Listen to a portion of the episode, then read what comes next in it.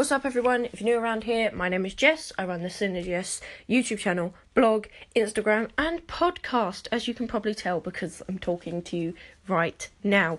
Today, I want to talk a little bit about mental health and take what like taking a day off and what that means and like self care because it's not always just a pretty bath bomb and just taking the day to just be chill and stuff. It sometimes self care is tough and it's hard and it's a tough conversation that you just need to have for somebody somebody to understand you, or it's a tough conversation that means that a person isn't in your life anymore because again they either don't understand you or they're not helping or they're just constantly negative like self-care isn't just putting on some cozy socks having some hot chocolate and watching the show that you want to watch, though you should definitely do that. And if that is your thing, then look after yourself and do it.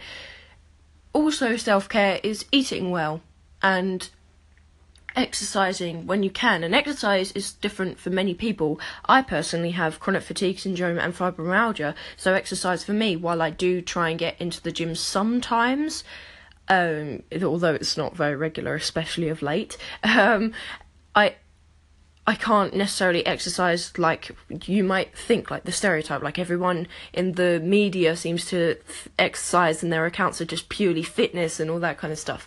Um, Self care is l- looking after your skin, like uh, like I said, eating eating well, and all these different things, or like tidying your room or your house, or washing up.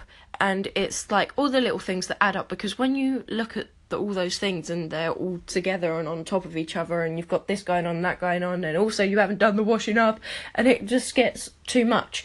So self-care is just looking after yourself at the end of the day. You don't necessarily have to make a big thing out of it and make a whole night out of it but also it's sometimes it means taking the day off so yesterday as you probably noticed i attempted to start the podcast which is why i had the little interlude but it just went terribly wrong and i was like you know what no um, I should have taken the day off completely yesterday. It wasn't a smart idea not to. Um, I did do some work and I actually knew that I wanted like my version of self care yesterday was just ticking some stuff off on my list, um, which seems weird, but if I hadn't have done that, I would have got through the day, felt really bad about not doing anything. And sometimes that's what it is too. It's really different for everyone in every situation and it's not just the generic stuff is obviously my point and I think I've got that across now.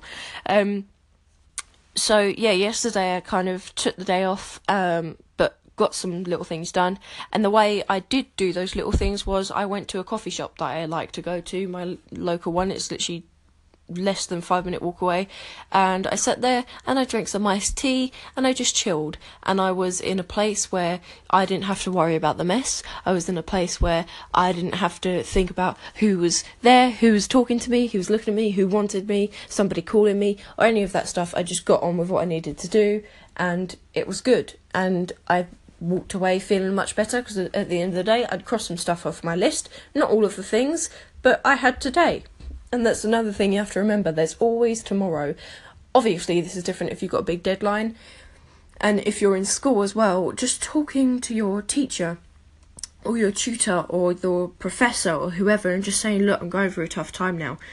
They're not evil human beings. They are, they do know what it's like to be going through a tough time. So, um, yeah, I just wanted to let you know that self care isn't just about like making something pretty to post on social media, which is what it seems like to a lot of people. Um, it it is tough sometimes. Sometimes it's boring. Sometimes it doesn't look pretty, and sometimes it isn't pretty, and and it's tough. But you've just got to do these things and look after yourself and get yourself in a better position. And if it means taking the day off work as well, because if you go into work feeling physically ill, you can get sent home or you have to say, look, I've got to go. If you're mentally ill, you're just like, oh, I've got to push through it. And if you're really in a position where you can't work, you just need to go home. So yeah, I hope hope my point got across in the end. And um, yeah, just just wanted to put that out there. Thank you so much for listening. Tweet me at Synergist your thoughts or call into this station. Uh, I love you guys. Thank you so much. Goodbye.